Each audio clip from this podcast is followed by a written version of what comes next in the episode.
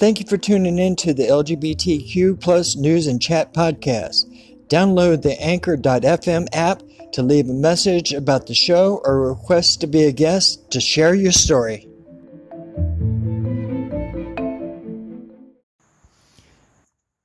The body of Bee Love Slater, a 23 year old trans woman, was found in a burned out car on September 4th in Clewiston, Florida.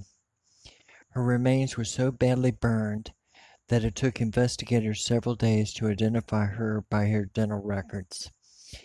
The Hendry County Sheriff's Office is investigating the death as a homicide, telling NBC2 it's one of the most brutal killings the county has ever seen. Investigators said they had no suspects. We can't say it's a hate crime yet because we don't know what the motive was, Sheriff's Captain Susan Harrell told ABC 7. Harrell told the Miami Herald there was no evidence Slater was bound and shot before the car was set ablaze, as some reports said. Slater had been receiving threatening messages on Facebook in the days before she was killed. Her friend Antoris Williams told Out magazine. Slater posted messages saying she felt as if people were after her to attack and hurt her, and she had a conversation with one of her best friends the day she was murdered, saying she wanted to leave the area, Williams said. Slater is the 18th known transgender woman of color to be killed in the U.S. this year, the Human Rights Campaign estimates. Multiple outlets, including NBC2 and ABC7, identified Slater by her dead name, her given name before she identified as a woman, citing information from the sheriff's office. A California winery has backtracked on their refusal to host a same sex couple's wedding, saying the local community's response to the news helped them to see that they were wrong.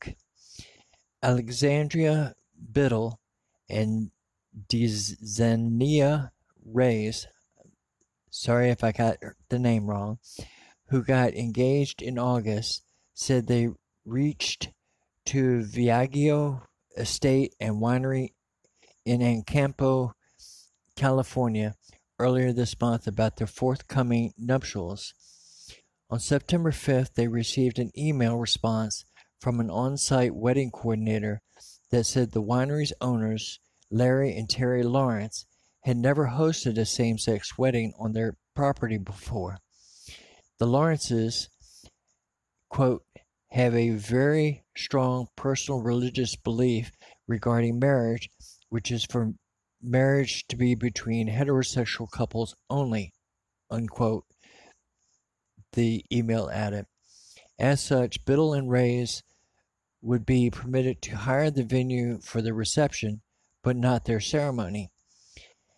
The news soon caught the eye of Nikki Levy, um, a Los Angeles film executive best known for the live comedy series and podcast Don't Tell My Mother.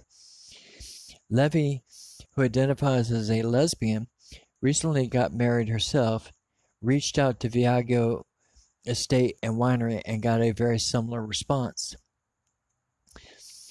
I couldn't believe that this would happen in California, and I couldn't believe that someone would be so openly homophobic, Levy told NBC affiliate KCRA. If you don't like gay people and you don't believe because of your religious beliefs that they should be married, don't go and have a place that holds weddings, she said. By Wednesday, Terry Lawrence announced that the winery would no longer object to same sex weddings and said she was, quote unquote, sincerely sorry to have caused anyone pain at a time that they should be joyous. Quote, in recent communications with potential visitors, I tried to explore options for celebrations that would accommodate both my religious beliefs and the expectations of our community, unquote, she said in a prepared statement. Quoting, I realize now that contrary to my intent, this was hurtful to the people involved. Our staff, our customers, and our community have helped me see that I was wrong. Unquote. The statement continued. In quoting again, our policy has been changed, effective immediately. Though Reyes plans to host her wedding elsewhere, she nonetheless says she wishes the best for Viaggio and is hopeful the debacle opens their eyes that they should be open to other people. At the end of the day, love is love, she told KCRA. Recently, U.S. Vice President Mike Pence received a pretty fun and colorful welcome on his trip to Iceland. A row of rainbow flags was flapping in the wind just across the street from where Pence met with Iceland's president at the Hofdi House in the capital Reykjavik. The technology company Advania changed their own flags for the Pride ones before his visit. We just felt the need to celebrate diversity today and wanted to show that by flying the flags, said the director. Also nearby, the Efling Trade Union Center changed its flags to Pride One. The theme continued into the visit. Johannesson and Iceland's First Lady, Eliza Reid, both wore rainbow bracelets during the meeting.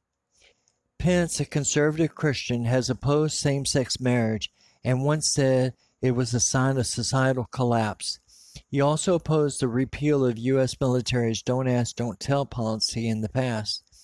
He spoke at the openly anti LGBTQ Family Research Council's annual conference in 2018, and as governor of Indiana, signed a bill into law that allowed people to discriminate against LGBTQ community under the guise of religious freedom.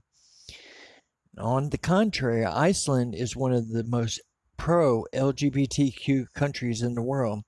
It allows any two people to marry, regardless of sex or gender, and the Church of Iceland also allows same sex marriage in its churches. Over 20 years ago, Iceland made it illegal to refuse people, goods, or services on account of their sexual orientation, or to attack a person or group of people publicly with mockery, defamation, abuse, or threats because of their sexual orientation.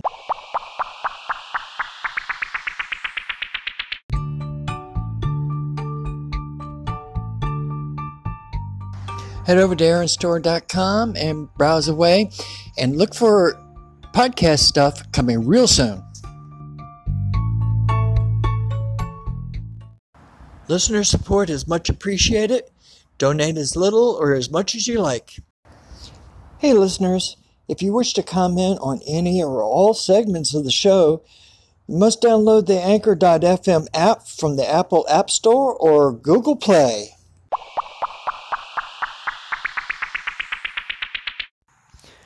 Real quick update on the Starbucks bias. Uh, I had mentioned last week the um, uh, named Aaron in San Diego area had initiated the one bag rule, uh, and has come to my attention that it was not her. So, and that it was um, another Starbucks employee that initiated this within the corporation. Um, my apologies to Erin for mentioning her name. Um, I has been brought to my attention that Starbucks corporate um, board of directors will be looking into this and will be addressing that issue at a later date. Quoting from Pink News, a transgender Lyft driver is quitting after being attacked by a drunk passenger who told her she was nothing but a man. The alleged assault occurred in Portland, Oregon, and is being investigated as a possible hate crime under the state's new bias crime law, which was introduced in July. Maria Standing Owl, who has been a Lyft driver for a year, picked up the intoxicated man at the Dunaway Hotel on September 6. His speech was highly slurred, she told KPTV. He could barely get into the car. He didn't know where he was going. She had driven the passenger less than a mile when he became to get aggressive. I told him I don't need bigotry in my car, and that's when he snapped, she said. Standing Owl told police she feared for her life as the man punched me in the head and the neck, and when I reached behind the seat to stop him from attacking me further, he twisted my arm back, which popped. As he was beating me, he was calling me a effing tranny. He gets out, he comes around the back and starts coming toward me, so I pepper sprayed him. Lyft responded immediately after the incident and remained in close contact with Standing Owl to offer support, but she decided to quit as she no longer feels safe in the role. I'm done. I can't do it, she told KGW8. I just can't get in the car with other men. While she is hopeful that police will capture the suspect, she is not confident that he will be held accountable. We're not taken seriously because we're, we don't count as people in most people's eyes. We're trash, he said. Police are asking anyone with information about the assault to contact Bias Crimes Detective Jeff Sharp at 503 823 9773 or at jeff.sharp at portlandoregon.gov. Quoting from Pink News Edmonton Police Hate Crimes Unit is investigating after far right group Patriot Pride Canada wide posted a blog post targeting the Queer Flex Gym which offers mixed martial arts and self-defense classes for LGBT plus people. The far-right group publicized the address and personal details of staff members, branding the customers gender-confused unicorns, quote unquote, and claiming the gym is a breeding ground for Antifa far-left terrorism. In a statement on its Facebook page, the gym made clear, quote, QueerFlex takes any threats, direct or implied, to our members, contractors, volunteers, and anyone affiliated with our gym seriously, unquote. It added, quoting, We do not want to take any chances with anyone's safety. In light of this, all group classes will be canceled until further notice. During this time, we will be working to increase the security measures of our building. We will also be suspending all memberships to avoid any adverse financial impact of this temporary closure. We are truly sorry for any disappointment, inconvenience, or disruption that this may cause. However, the well being and safety of our members, contractors, volunteers, and affiliates are of utmost importance. Westboro Baptist Church, a known hate group, protested a transgender child at Brookwood Elementary in Leawood, Kansas, Wednesday. The entire town rallied in the child's defense. Parents, citizens, and teachers alike spoke up and showed up with unconditional love and acceptance for every child. Quoting, it actually has turned a negative into a positive, one parent told Fox 4 KC. I know our school is wonderful, and I felt so much support personally, and to see us band together and turn it into one of hope is wonderful. Unquote. the Patriot News reported that many parents brought donuts and picnic baskets to share in an effort to make students feel loved. Teachers blew bubbles for younger students. Brookwood families observed the event and tried to keep the environment on the field and playground inclusive, joyful, and calm. However, in front of the school stood dozens of police officers keeping an eye on a handful of Westboro Baptist Church members protesting a Brookwood fifth grader who is transgender. On the other side of the crosswalk were groups of supporters, excuse me, anyone from Brookwood parents to students from the Pembroke Hill School, waving the blue, white, and pink transgender flag and holding signs that read Transgender rights are human rights. Thank you again for tuning in to the LGBTQ News and Chat podcast. Talk to you soon.